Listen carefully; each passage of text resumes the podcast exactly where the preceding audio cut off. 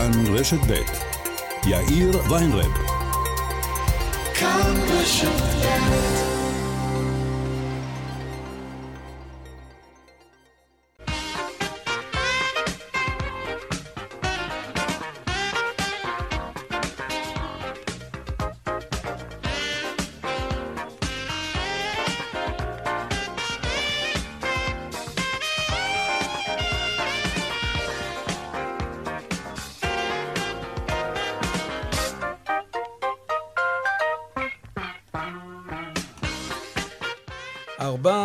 חמש דקות בדיוק. כן, כאן צבע הכסף ברשת ב' יום ראשון, שלום רב לכם, שבוע טוב, העורך רונן פולק בהפקה קובי זרח. טכנאי השידור שלנו היום הוא רוני נאור, הדועל שלנו של צבע הכסף הוא כסף, כרוכית, כאן.org.il, אני יאיר ויינרב, מעכשיו עד חמש אנחנו מיד מתחילים.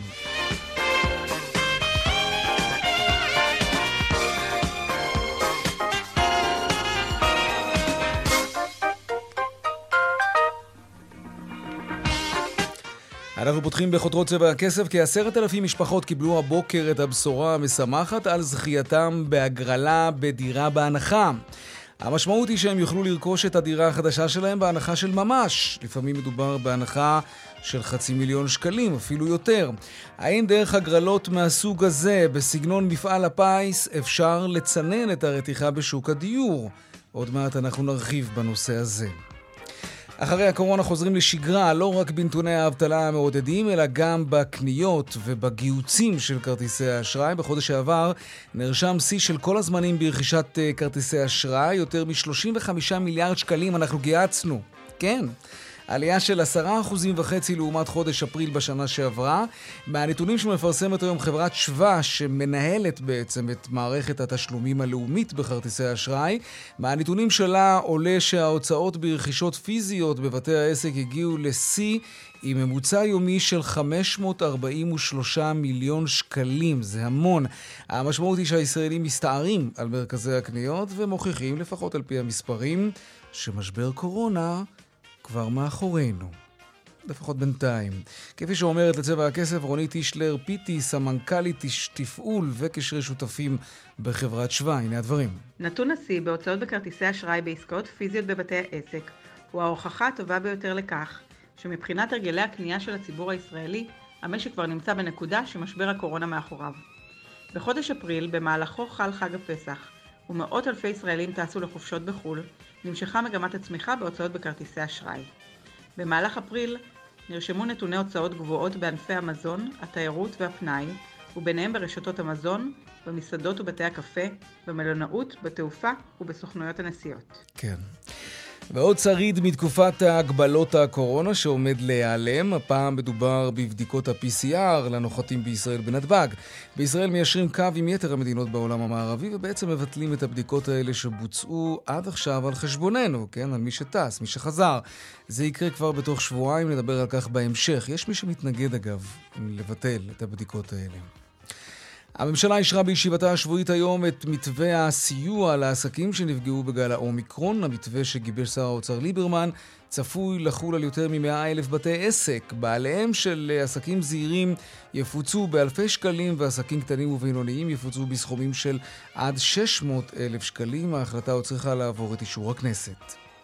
ועוד בהמשך, אחרי תפיסת המחבלים שביצעו את הפיגוע הרצחני באלעד, נדבר על הטכנולוגיות המתקדמות שמסייעות לכוחות הביטחון באירועים כאלה, אירועים דומים.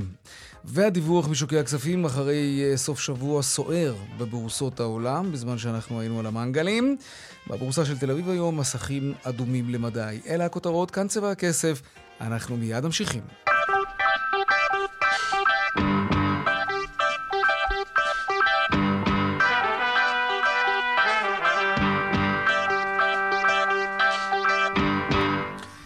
אנחנו פותחים בנדל"ן. היום הוכרזו כאמור יותר מעשרת אלפים הזוכים בהגרלה של דירה בהנחה. מי שלא זכה, אגב, יוכל להתמודד בסיבוב השני של ההגרלה הזאת. שלום, דנה ארקצי, כתבתנו לענייני כלכלה. שלום, אה, יאיר. נכון, אה, עשר, למעלה מעשרת אלפים אה, זוכים קיבלו היום אס.אם.אסים, מסרונים על זכייתם בהגרלת דירה בהנחה. מרבית הנרשמים להגרלה היו לאזורי הביקוש, באר יעקב, ראשון לציון, אור יהודה ותל אביב. הסיכויים הגבוהים לזכות היו דווקא אה, בערים אחרות, וזה אומר שיותר מ-100 אלף נרשמים מאוכזבים קיבלו היום הודעה על כך שהם לא זכו mm-hmm. בהגרלה ויצטרכו להמתין לפעם הבאה. בואו נשמע את מעיין, שנרשמה להגרלה יחד עם בן זוגה, אבל לא זכתה.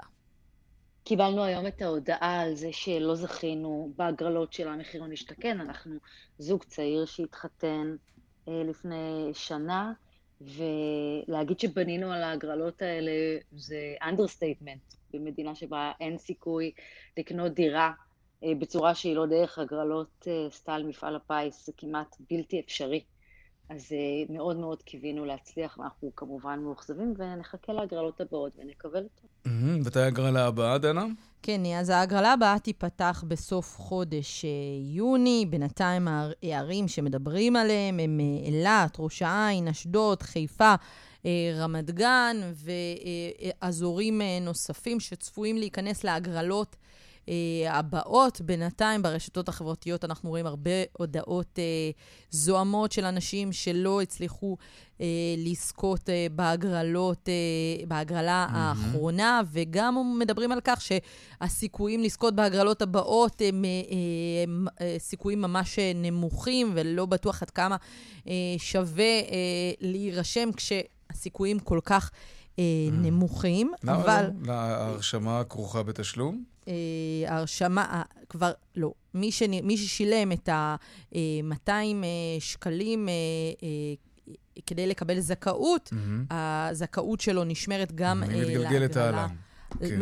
נשמרת גם להגרלה הבאה, אבל עדיין מבינים שיש mm-hmm. דרישה מאוד גדולה של למעלה מ-100 אלף אנשים. כן, הביקוש הוא מטורף. שבסופו של דבר אה, רק עשרת אלפים זוכים, אבל אם אפשר אה, לשמח את המאוכזבים, mm-hmm. אם אפשר לקרוא לזה ככה, אז צריך כן. להבין שמתוך 150 הפרויקטים של ההגרלה הנוכחית, רק ל-136 טרם הוגשה בקשה להיתר. זה אומר mm.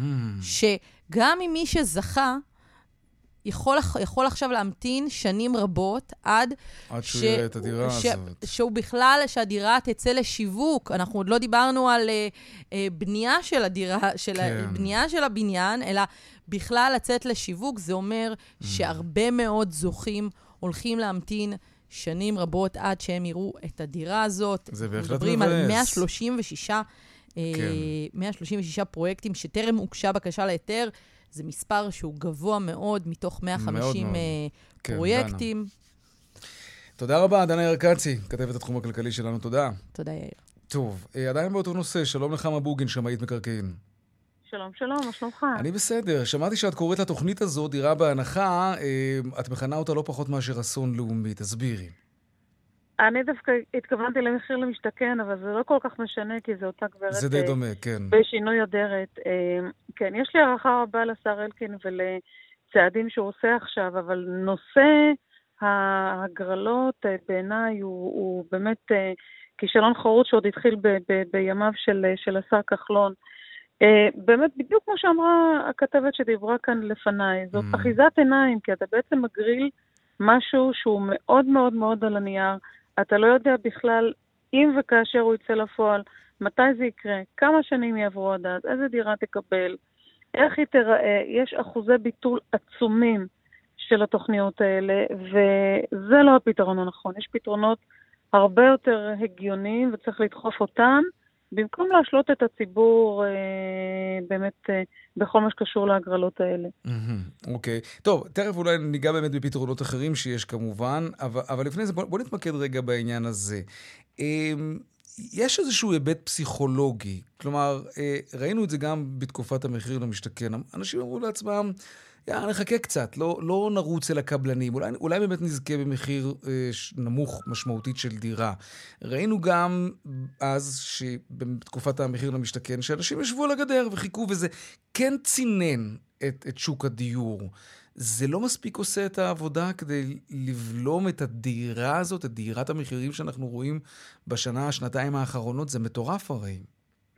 זה, ש... זה נכון שזה מטורף, אבל לא זה מה שיפתור את, אה, את הדירה למחירים, וגם לא זה מה שיפתור את הבעיה. מה גם שאותו זוג צעיר מחפש פתרון זמין עכשיו, בשנים הקרובות, ולא להמתין עוד תקופה ארוכה ולקבל בסוף מוצר פגום. פגום תכנונית, יש הרבה מאוד, הרבה מאוד בעיות, אתה פתאום מגלה שלא ברור מה תקבל, אתה פתאום מגלה שיש רק איזה חלון אחד ואין שטחי ציבור ועוד כהנה וכהנה תרגילים שעושים כדי להקטין את, ה, כדי להקטין את, את עלויות הבנייה. אין שום היגיון כלכלי גם מבחינתו של הזוג הצעיר, ודרך אגב, כולנו יודעים שחלק גדול מהרוכשים בזמנו במחיר למשתכן היו בעצם אה, אה, זוגות צעירים שהפכו בעל כורחם להיות אה, משקיעים. למעשה הממשלה שפכה קרקעות ודירות איפה שהיה ולא איפה שצריך. זוג צעיר מוצא את עצמו קונה דירה בצפת, יחד עם עוד אלפים אחרים ומאות אחרים, שכולם יחד ירצו באותו יום להוציא את הדירה הזאת להשכרה, או אחר כך אולי למכור אותה, אה, ואין בזה שום היגיון כלכלי. אה, באמת שיש פתרונות אחרים שלדעתי צריך לתת את כל תשומת הלב בכיוון שלהם. האשליה של ההגרלות האלה היא אשליה, אה, לא סתם חלק גדול מהאנשים זועמים. באמת, כשחלק כל כך מזערי מהדירות בכלל נמצא באיזשהו כיוון של, של הוצאת היתר בנייה, זה הרי באמת לקנות דירה, דירה mm. לנייר זה אפילו, זה, זה אפילו הרבה לא יותר מוחשי, זה, כן. זה פשוט אז מה כן, איפה, איפה היית חלום? מנתבת את כל המשאבים? ו- וגם חשיבה של צוותים, שגם זה משאב, את יודעת מה, אולי זה המשאב. לאיזה כיוון כן היית חושבת ש- שהמשרדים שלפחות אמונים על, על ענף הנדל"ן, לאן הם צריכים ללכת? נכון.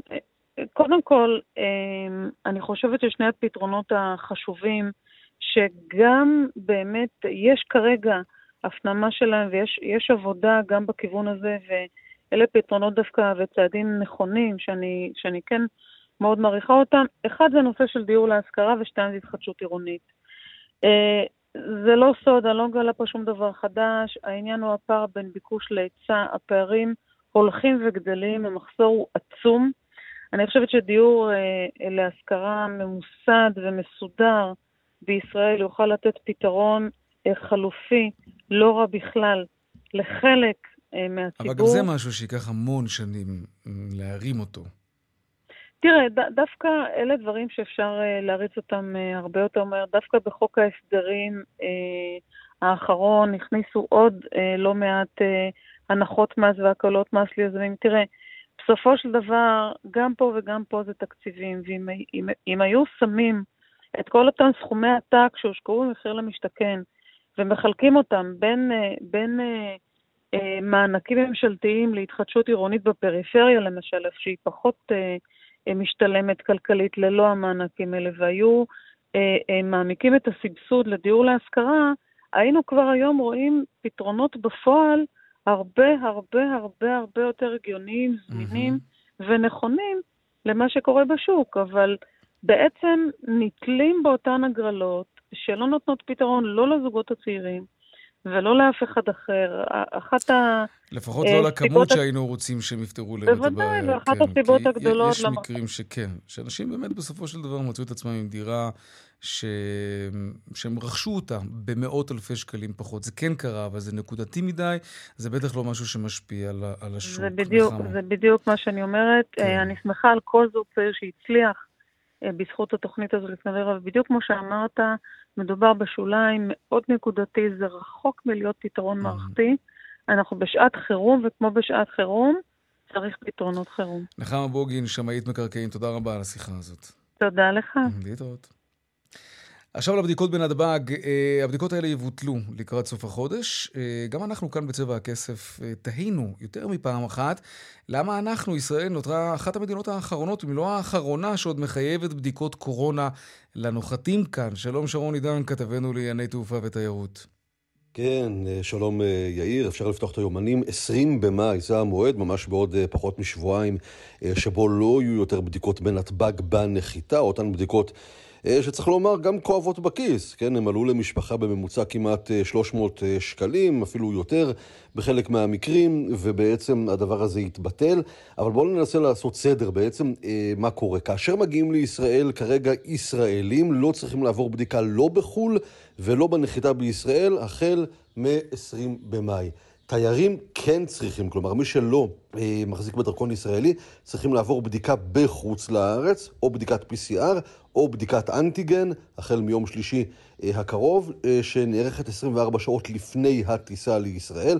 הדבר הזה לא בוטל, אבל שוב, זאת הבדיקה שעושים אותה בחו"ל, אבל כאשר הם ינחתו כאן, הם באמת לא יצטרכו לעשות בדיקה. ייתכן מאוד שכן יישארו בדיקות מדגמיות, הדבר הזה כן אה, יכול להיות שיקרה, כלומר, מעוניינים לשמר שם חלק מהמערך בכל מקרה. אבל באופן כללי וגורף ובתשלום, הדבר הזה מאחורינו, ממש בעוד פחות משבועיים, החל יאיר מ-20 במאי. נזכיר שמי שיוצא מהארץ צריך כמובן, לפי המדינה שאליה הוא יוצא, כן. לבדוק מה הדברים שדורשים שם, אבל לא בנחיתה בישראל.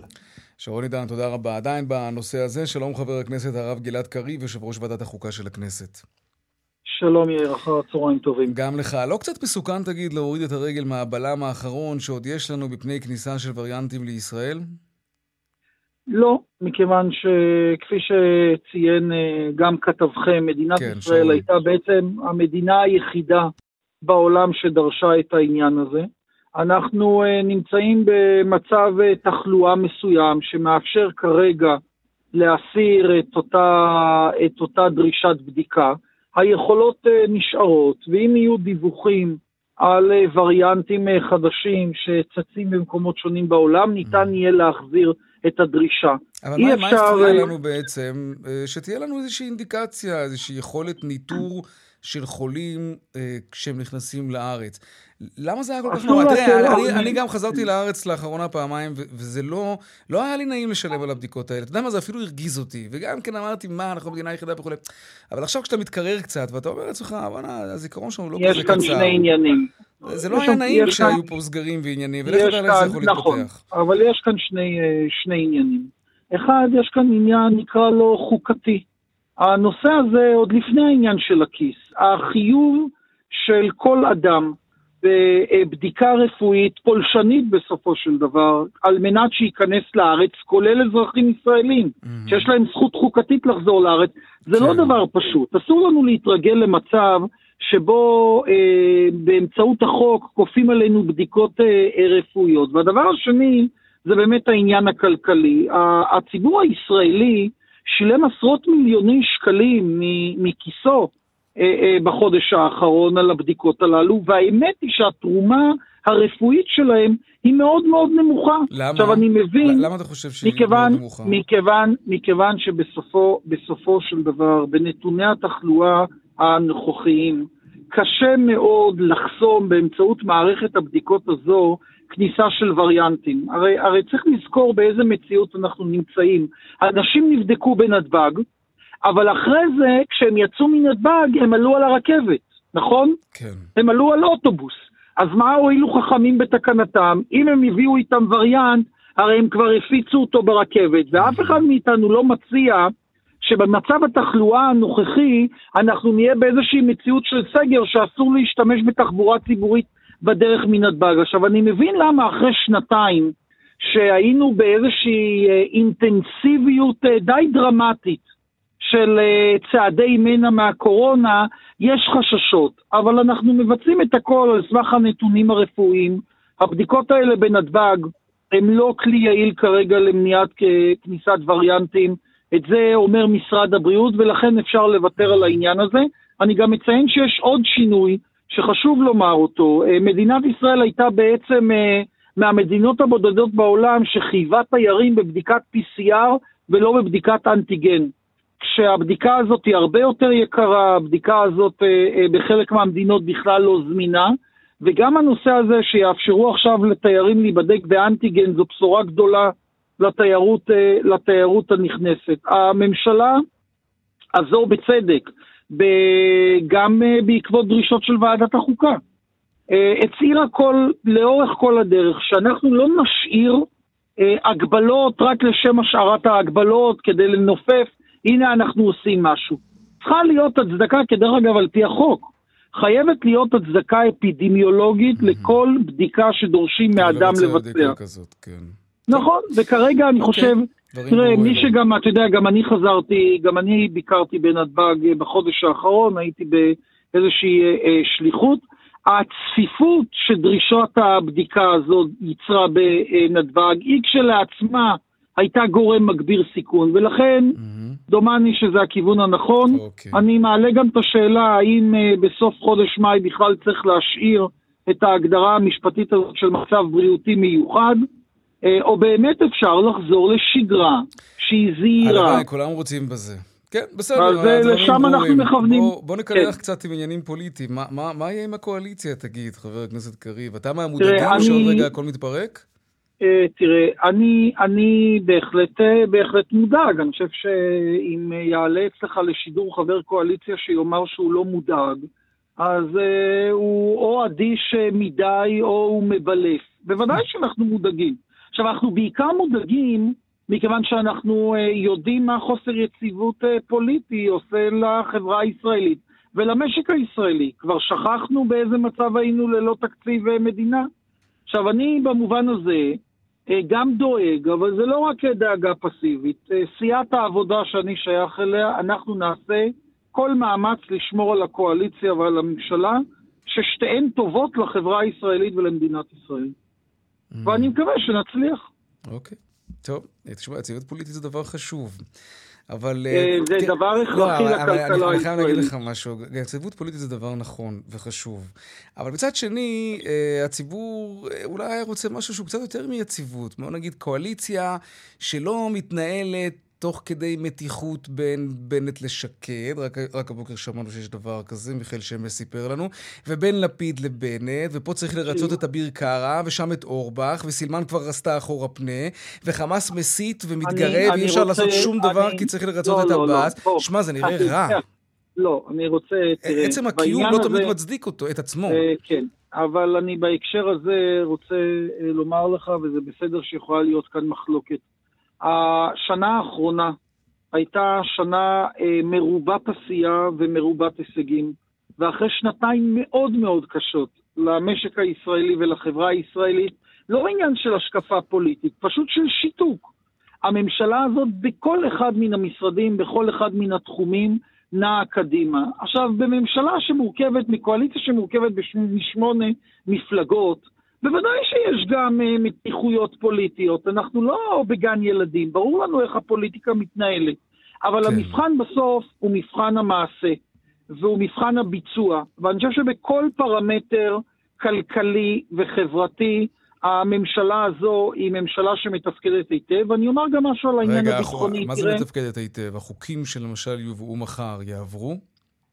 אני, אני ראשית, הממשלה הזו והקואליציה הזו העבירו בהחלט לא מעט עזוב העבירו, האם יעבירו? קרה דבר. אני חושב, אני חושב שאנחנו נצליח אה, להעביר חוקים גם במושב הזה. אני רוצה להזכיר לך שהאופוזיציה לא עשויה מקשה אחת. אי אפשר לספור באופוזיציה 60 אה, בהינף יד, הרי הרשימה המשותפת ספר לנו על הדיל שנרקם, מה אתה כבר יודע? לא, אני, אלף, אני, אני אומר לך בכנות, אני לא יודע הרבה, אבל אני יודע שסמוטריץ' ואוסאמה סעדי ואחמד טיבי הם לא בדיוק שייכים לאותו מחנה אה, אידיאולוגי. אז זה לא אופוזיציה של 60 למול קואליציה של 60. והדבר השני שאני אומר, אה, גם אה, מבלי להעביר הרבה חוקים, יש אה, פעולה יומיומית של משרדי הממשלה. אני חושב שהתקציב שהועבר okay. מבשר הרבה מאוד התחלות של דברים חשובים. אני לא הייתי ממהר להספיד את הממשלה ואת הקואליציה, ובוודאי mm-hmm. צריך לעשות אה, מאמץ לשמר אותם. הציבור הישראלי, אה, אני כן. חושב, אה, בסופו של דבר יודע שזאת ממשלה שבראש ובראשונה באה לעבוד בשביל הציבור ולא ולא על מנת לשרוד מבחינה פוליטית.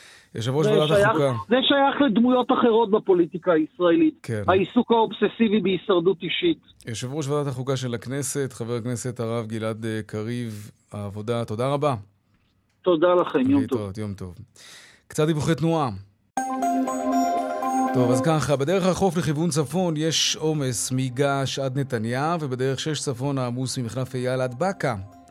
באיילון צפון העמוס מלגוארדיה עד השלום ודרומה מהשלום עד לגוארדיה, שני הכיוונים.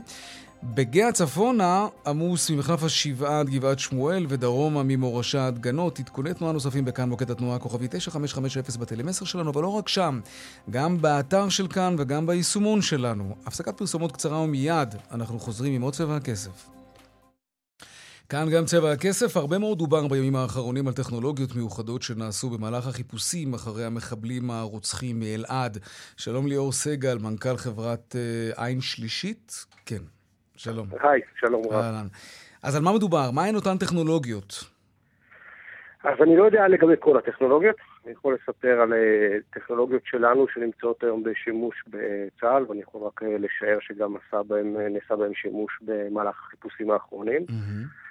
אה, מדובר בטכנולוגיה שבעצם אה, מאפשרת אה, תצפית ביום ובלילה, מרחפנים, כאשר מה שמיוחד בה הוא היכולת שלה להכפיל את שדות הראייה פי עשר ומעלה, ובעצם באמצעות מערכת בודדת אחת אתה יכול לראות שטחים הרבה הרבה יותר גדולים, מה שכמובן מאוד מקל על המחפשים לאתר את המיקום של אותם גורמים שאותם רוצים למצוא. כן, אבל כשאנשים מסתתרים, כמו במקרה הזה, מאחורי שיח, מה זה עוזר? כלומר, בהנחה שאין להם טלפונים סלולריים, אה, אז אי אפשר לאכן אותם דיגיטלית, אז אתה בעצם תלוי ביכולת שלך לראות את המרחב, זה נכון. אבל אם אתה מסתתר עם בגדים ירוקים לצורך העניין, מאחורי אה, אה, חורש או שיח ירוק, איפה הטכנולוגיה פה נכנסת בדיוק לתמונה?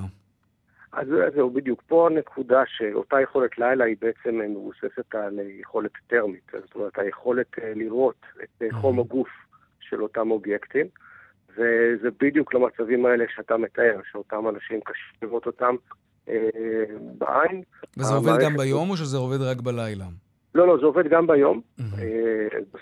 והיכולת, מה שמיוחד... כלומר, אני יכול להסתכל על איזשהו שיח, והעין הבלתי מזוינת לא תראה שיש מישהו בתוכו, אבל המערכת שלכם תצליח לצייר איזשהו צלם, כלומר איזושהי דמות שנמצאת בתוך, בתוך השיח הזה. זהו, המערכת היא מערכת של בינה מלאכותית. זאת אומרת שבתוך המערכת עצמה יש את היכולת לגלות את האובייקט. זאת אומרת, אתה לא רק אה, תצטרך להסתכל במסך, יכול להיות שאפילו כבר תהיה עייף מכל הסריקות ולא תשים לב, mm-hmm. אבל המערכת אה, תצפצף ותשים לך ריבוע אדום סביב האובייקט שהיא גילתה, למרות שאתה בעין בכלל לא ראית אותו. Mm-hmm. זה משהו שאנחנו נתקלים בו לא מעט. כי זה אה, עניין תרמי, ובעצם המערכת מרגישה באיזשהו חום גוף. עכשיו, אני מניח שבאזורים כאלה חיים הרבה מאוד בעלי חיים. אז איך אתה לא הולך לאיבוד בתוך, אה, אתה יודע, אוכלוסיות שלמות של בעלי חיים שחיות שם, כשאתה מחפש בעצם בן אנוש? בדיוק כמו שהמוח האנושי יודע להבחין בין אה, אה, אדם לחיה, לפעמים קורה שהוא מתבלבל, אבל בסך הכל גם בני אדם מצוינים בזה, ואנחנו כבר מעל 11 שנה זה תחום ההתמחות שלנו. זאת אומרת, לאמן, מה שנקרא גם מקצועית רשתות נוירונים, בעצם דברים שמחקים את המוח האנושי, mm-hmm. ויודעים על בסיס הרבה מאוד תמונות שמראים להם, ללמוד איך נראה הבן אדם בכל מיני מתארים. אה, אם הוא כפוף, אם הוא עומד, שוכב, לא משנה מה הפוזיציה שלו. Mm, כלומר, אני אראה על המסך שלי לא רק שמדובר ביצור חי שנמצא בתוך השיח שבעין בלתי מזוינת לא הייתי רואה, אלא אני גם אוכל להבין שלא מדובר כאן באיזשהו חזיר בר, אלא בבן אדם ש, ש, שמתחבא ואני מנסה לאתר אותו. נכון מאוד. Mm-hmm. זאת אומרת, יש לה יכולת הפרדה, בדומה למה שמפעיל אנושי, אפילו טוב יותר, כי בניגוד למפעילים אנושיים שמתחלפים ולא תמיד כן. ברמת האימון הכי גבוהה, היא כבר התאמנה במיוחד לזה במשך שנים. Mm. אוקיי. Okay. תגיד, אתה, ואתה לא יודע אם נעשה שימוש במערכת שלכם במקרה הזה? לא. אני, אני, לצערי אין לי מידע ספציפית מתי משתמשים במערכות שלנו, אנחנו mm-hmm. אה, כן... אבל כשאמר היום המפכ"ל בבוקר, נדמה לי שזה היה הוא, שנעשה שימוש במערכת אה, טכנולוגית מתקדמת, אז... זה, זה זורק אותך לסוג הזה של המערכות, או שיש גם דברים אחרים בחיפושים מהסוג הזה? אני מניח שיש אמצעים נוספים, אני לא בהכרח אה, חשוף או יכול לספר את כל האמצעים שקיימים, אבל אני כן יכול לספר על המערכת שלנו, שהיא גם אה, פותחה אה, בשיתוף פעולה עם אפת, עם משרד הביטחון, mm-hmm. ונמצאת היום בשימוש של צה"ל, אז אני יכול רק להניח שהיא בוודאי okay. אוקיי. לקחה. אילו עוד אה, שימושים יש למערכת כזאת? כלומר, אה, מצוד אחרי רוצחים, מחבלים, אה, זה ברור. מה עוד? אז מערכות כאלה בעצם, בגלל היכולת שלהן מתוך, מתוך רחפן סטנדרטי לייצר תמונת פנורמה כל כך נרחבת, בעצם מאוד שימושיים גם כשבאים לאתר במשימות של חילוץ והצלה, שאתה מחפש נעדרים, אז באופן טבעי היכולת הזאת באה לידי ביטוי. גם במתארים כאלה, שאתה לא יודע בדיוק איפה, יש לך איזשהו מושג כללי ואתה רוצה לחפש. כן. זה פעם אחת. מתארים נוספים זה אה, מקרה של שריפות, שבהם אתה רוצה לקבל תמונת פנורמה נרחבת ככל האפשר על אזור השריפה, לראות את כוחות הכבאות שלך, כמו שאנו, mm. כמו שהאירועים נכון. מצערים שבהם. כבאי נלכד בעצמו בתוך השריפה. זאת אומרת, היכולת שלך לנטר ולהבין לאן השרפה הולכת, וכמובן אזרחים שנמצאים שם, אה, להבין איפה הם ובעצם לחלץ אותם. ליאור סגל, מנכ"ל חברת עין שלישי, תודה רבה. תודה לכם. להתראות. ביי. עכשיו לצפון, למחאת הלולנים שם נגד שר החקלאות בעקבות תקנות צער בעלי חיים שעוסקות בין היתר בתקנות לגידול תרנגולות הטלה. שלום רובי אמרשלה, כתבנו בצפון. שלום יאיר, כן, אז uh, יותר ממאה לולנים השתתפו היום בהפגנה והקימו אוהל מחאה על הגבול לא רחוק ממנהרת חיזבאללה, סמוך למושב זרעית. הלולנים בעצם מוחים נגד כוונת שר החקלאות עודד פורר להעביר ביום שלישי השבוע את תקנות צער בעלי חיים. לטענתם הדבר יוביל לחיסול הענף. הם טוענים שהמהלך יוצא לפועל ללא תמיכה מהמדינה בעלויות של שדרוג הלולים. וזה עלול להוביל לסגירה מיידית של מאות לולים, לולים שרובם נמצאים במושבים שעל גבול אה, לבנון, והדבר יגרום לדבריהם לאובדן פרנסה של אלפי משפחות, שזו פרנסתן היחידה. בואו נשמע דברים שאמר שם מרק לולן ממושב חוסן. התעמרות לשמה בחקלאים, אנשים בני 70 פלוס, אנשים שנתנו את החיים שלהם, יומם ולילה, אנשים שלחמו בארבע מלחמות ישראל. אנחנו יושבים פה, וזאת הפקרות של המדינה. היחס כן, של הממשלה זאת כן. הפקרות לשמה. אה, רובי, רק כדי טיפה להבין יותר, מה הם נדרשים לעשות על פי התקנות האלה בכל מה שקשור לצער בעלי חיים, מה שהם לא היו נדרשים קודם? על מה מדובר תראה, בעצם? יש, אה, יש כמה מהלכים שמנסים בשנים האחרונות לייצר בעצם תנאים הומניים יותר לגידול התרנגולות. מעבר מלולי הסוללה הבאמת נוראים שהיו נהוגים במשך הרבה מאוד שנים. הרבה מאוד אה, לולנים השקיעו בשנים האחרונות בלולים חדשים. אפשר לראות הרבה מאוד חוות לולים שהיום עומדות ריקות, כי שוב, התקנות השתנו, ומה שהם אה, בנו באמת במיליוני שקלים שאין להם. אתה יודע, אני רואה הרבה תגובות, אה, אנשים אומרים שמדובר באנשים שיושבים על מכרה זהב, אז בסופו של דבר מדובר באנשים קשי יום. שעובדים מאוד מאוד קשה לפרנסתם, והם השקיעו מיליונים בשדרוג של הלולים, ועכשיו שוב משתנות התקנות, כך שהם מוצאים את עצמם בפני שוקת שבורה. ורק נציין שברשומה בפייסבוק אמר השר פורר לפני כמה ימים, שהוא נלחם למעשה במונופול של מועצת הלול, או כפי שהוא הגדיר זאת, שהוא מתכוון לשים סוף למסחרה במכסות הביצים, ושהוא נלחם להגבלת כהונת מנכ"ל מועצת הלול, כך שיש כאן הרבה מאוד כיפופי ידיים. בואו נשמע דברים שאמר מזכיר ארגון מגדלי העופות, מוטי אלקבץ. לא יכול להיות שביום שלישי הולכים לכנס את ועדת חינוך באופן מזורז, בהוראת שר החקלאות, כדי לקבוע עובדה. שר החקלאות מנסה מזה שנה בעצם לחסל את ענף ההטלה במדינת ישראל. הוא בונה על היבוא, עניינו הוא החקלאי בטורקיה ובאוקראינה שהיום הרוסים עצרו אותם, ובחקלאים באירופה ולא במדינת ישראל. ייתכן שאם כך, שילך ויהיה שר ב-OECD. הוא לא צריך להיות שר במדינת ישראל, בטח לא שר חקלאות. כן, אתה יודע, הרבה מאוד מהדברים שהשר אה, מנסה להעביר נשמעים מאוד מאוד הגיוניים, אבל בסופו של דבר הלולנים טוענים שאין הידברות איתם, לא מתייחסים אליהם, לא סופרים אותם, ופשוט לא מדברים איתם, וכמו שזה נראה כרגע, השר פורר נחוש להעביר את המהלכים שמבחינתו הם חלק מהאג'נדה של שוק חופשי וכלכלה נכונה, אני מניח שגם הלולנים עוד יגידו את שלהם. כנראה. תודה רבה, רובי אמרשלג. תודה. טוב, לעניין הבא שלנו, נמשך הקושי בתעשייה ובהייטק לגייס אה, עובדים. זה קשה עכשיו במיוחד כשהאבטלה ממש בשפל. כדי למשוך עובדים צריך ממש ממש לעבוד קשה. כדי לפתות אותם להגיע לעבוד במקום העבודה שלך, בחברה שלך. שלום, שגית ביטן, סמנכ"לית גיוס והשמה בחברת מעוף, שלום לך. שלום, שלום. אז מה זה אומר לעבוד קשה כדי לגייס עובדים? אז אכן, כמו שאתה ציינת, אחוז האבטלה מאוד נמוך, מה שאנחנו לא מכירים גם בהייטק וגם בתעשייה, וזה בעצם אה, מחייב אה, חשיבה יצירתית אה, של כל הארגונים והחברות, לחשוב איך אנחנו עושים, איך אנחנו היום מגייסים את העובדים הטובים אלינו לארגון, ובעצם לשנות חשיבה. הם מבינים היום, אנחנו מבינים, גם אנחנו, אה, כשאני עובדת בקבוצת מעוף, יש לנו היצע גדול מאוד של משרות בכל התחומים. אה, רק במעוף יש לנו כ-50 אלף משרות ותקנים. אה, כמה מועמדים יש לכם לעומת ה-50 אלף משרות האלה? מעט מאוד, דברים שאני לא מכירה. אני לא מכירה אה, כזאת אה, אה, מלחמה על כל מועמד.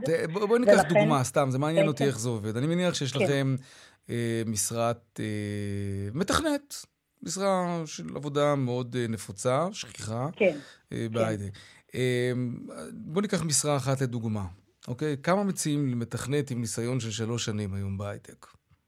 אז, אז זה, לא, זה לא כמה מציעים, זה כמה המועמד בעצם אה, רוצה. Mm. היום, כמו שאני אומרת, כן. הקורונה כן. שינתה לנו את כל עולם התעסוקה. זה הפך להיות שוק של מועסקים. המועמדים קובעים מתי הם יגיעו לרעיון, כמה הם ידרשו עבור אה, אה, שעת עבודה שלהם, ואיך הם ידרשו. אין ערך היום גם למקום המגורים, זה מה שהשתנה מתקופת זה הקורונה. זה מדהים, נכון, בגלל העבודה מרחוק. אז רגע, אז רגע, אז בואו בוא ניקח את זה לפני הקורונה. משרה כזאת של מתכנת, כן, שזה באמת משרה מאוד שכיחה בענף ההייטק. אה, לפני הקורונה, אדם כזה היה משתכר כמה וכמה היום אותו אחד דורש לצורך העניין. שוב פעם, אני לא רוצה לתת דוגמאות כי זה משתנה מארגון לארגון, אני לא רוצה להצביע על אה, שכר, כי זה משתנה, א', אם. נו, אבל איך, איך נרגיש את, ה... לוקחים... את הדרמה הגדולה שמתחוללת פה מאחורי אז אני אומרת לך שהשינוי הוא לא רק בשכר. הם לא דורשים רק שכר הרבה יותר גבוה, אלא הם מבקשים. עכשיו, הם הרגישו בחל"ת אה, כן. איך זה לעבוד מהבית, את האיזון עבודה-בית, הם דורשים יותר הם דורשים אה, תנאים אחרים. אבל זה קל לא למעסיקים לא לתת, כי יש הרבה חברות הייטק שכן מעודדות אפילו עבודה מהבית. חוסך להם נדל"ן, חוסך להם הוצאות כאלו ואחרות. אז זה בסדר, בוא נאמר שלזה קל להיענות. אז הם מבקשים יותר אופציות, אוקיי? Mm-hmm. להגדיל להם את, את האופציות. הם רוצים שנשפר להם את הארוחות. את הקרן, את הרווחה בארגון, mm-hmm. יותר uh, ימי חופשה הם דורשים, הם דורשים יותר במסביב, אוקיי? והחברות, המעסיקים, מיישרים קו, או שאת רואה כאן איזושהי לוחמה פסיכולוגית בין שני צדדים שנמצאת בשיאה, ולא נראה שזה הולך לאיזשהו כיוון של הכרעה, כי אנחנו עדיין מדברים על כמעט 20 אלף ידיים עובדות חסרות בענף ההייטק, רק שם, בתעשייה זו תמונה הרבה יותר רחבה. רק שם, אני מדברת, כן. בדיוק, בתעשייה המצב הרבה יותר קשה, mm-hmm.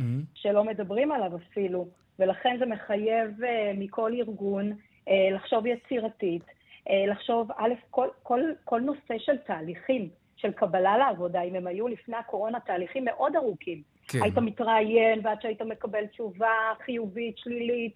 כל התהליך הזה הוא היה תה, תהליך ארוך. היום הם מבינים שכבר במעמד הרעיון הם חייבים להיות יותר אטרקטיביים כדי לקבל אליהם את המועמד שהם רוצים, והם כבר נותנים אפילו תשובות במעמד הרעיון כדי למשוך אליהם את המועמדים, כי הם יודעים שברגע שהוא יוצא מפתח הדלת הוא כבר מקבל הצעה נוספת.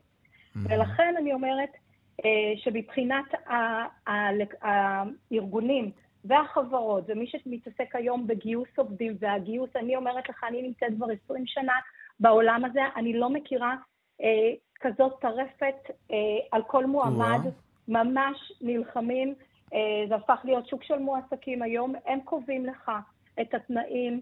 אה, הם, זה ממש אה, מהפכה.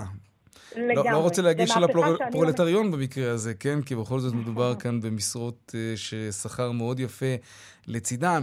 אבל... לא, לאו מה... דווקא, אני מדברת איתך גם על עולם התעשייה. עולם. התעשייה הרבה פעמים משלם שכר מינימום לעובדי uh, כפיים, לעובדים okay. אוקיי. בלתי מקצועיים. Uh, וגם פה נעשה שינוי מאוד משמעותי. כן, חברות ששילמו עד עכשיו uh, שכר מינימום נאלצות להעלות? לגמרי, לנסות לעלות, ופה אני יכולה לתת לך... מה שהמחוקק לא עשה, זה היום... עשו כוחות השוק, זה מדהים בעיניי. בדיוק, כוחות השוק אה, אה, אה, העלו את שכר המינימום, אני כמעט ולא מכירה היום דרישה לשכר מינימום לעובדים. הם מבינים היום שאם הם לא ישלמו את ה-35 שקלים... זה אייטם נפרד הדבר הזה, רונן. 32, כן. זה אייטם, כן, אני, אני אשמח להיות. אני רוצה להגיד לך גם שעוד כן. משהו שהשתנה בתקופת uh, הקורונה. אה, כמו שציינתי, אין ערך היום למקום המגורים. זאת אומרת, אם אתה היום רוצה להתקבל להייטק, אתה לא חייב לגור בסמיכות לארגון. היום אתה יכול באמת לעבוד הרבה מהבית. דבר נוסף שאין לו ערך היום זה לניסיון שלך ולהשכלה שלך.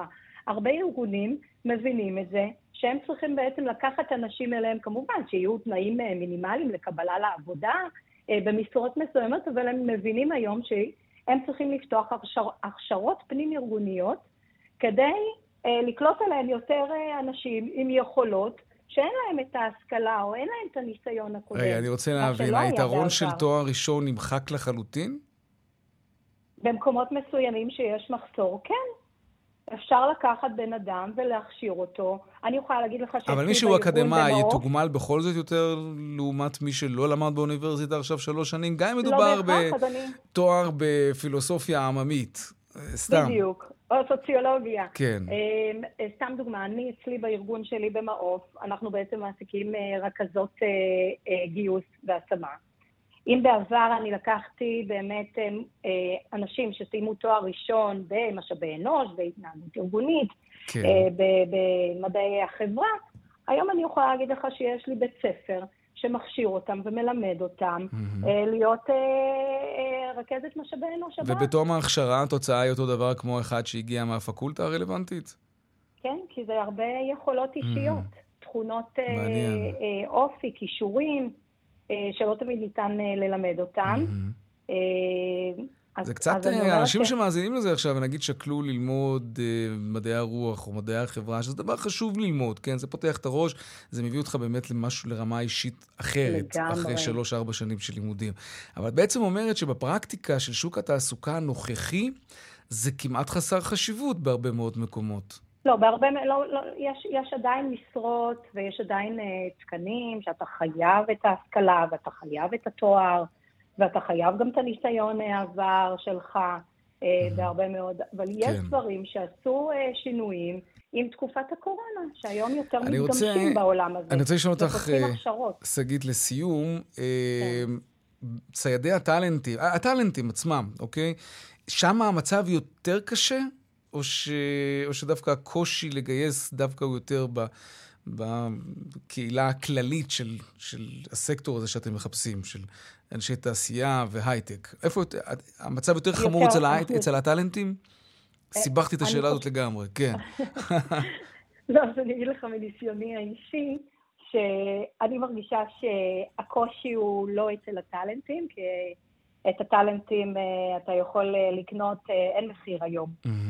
כנראה לטאלנט, אבל אני מרגישה שזה יותר במקומות שהאחוזים שאנחנו צריכים את הידיים העובדות, ו...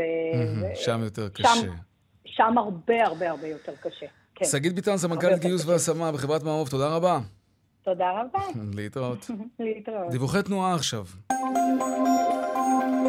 טוב, אז דרך 70 צפונה עמוסה מטמרה עד צומת אחיהוד. בדרך 4 צפונה יש עומס ממורשה עד רעננה, ומבני דרור עד הדסים. ביציאה מירושלים עמוס מגינות סחרוב עד מחלף הראל. בדרך 6 צפונה עמוס ממחלף אייל עד באקה. עדכוני תנועה נוספים בכאן מוקד התנועה, כוכבי 9550 בטלמסר שלנו, אבל לא רק שם, גם באתר שלנו, אתר כאן, וביישומון של כאן. הפסקת פרסומות קצרה, ומיד אנחנו חוזרים עם עוד צבע הכסף, עם הדיווח משוקי הכספים. וכאן גם צבע הכסף.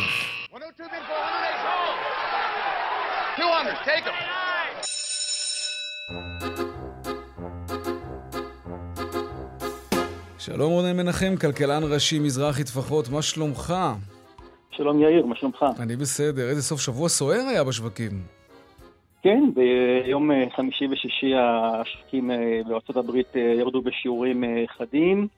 אצלנו ביום רביעי וחמישי לא היה מספר, ולכן התגובה הגיעה היום. וראינו אותה עם ירידה של כמעט 3% בתל אביב 35 וכ-2.5% בתל אביב 90. וכל זה על רקע מה? על רקע החלטת הריבית בארצות הברית, גם מה שהיה אצלנו? מה בדיוק מלבה ככה את מה שקורה בשווקים? האמת שיש אה, כמה גורמים. קודם כל, המצב בארצות הברית, הירידות שם זה שוק אה, מוביל אה, בעולם, והוא משרה סנטימנט שלילי על שבטים אחרים, גם במזרח הרחוק, גם באירופה, mm-hmm. וגם אצלנו. זה דבר ראשון. צריכים לזכור שדווקא עד לאחרונה השוק המקומי היה שוק אה, יחסית אה, חזק לעומת חו"ל, אה, עד אמצע אפריל הבורסה עלתה פה חמישה אחוזים, אלא שהיא ירדה מאז בכתשעה אחוזים. כך שיש פה את הנושא של הסנטימנט מכיוון חו"ל.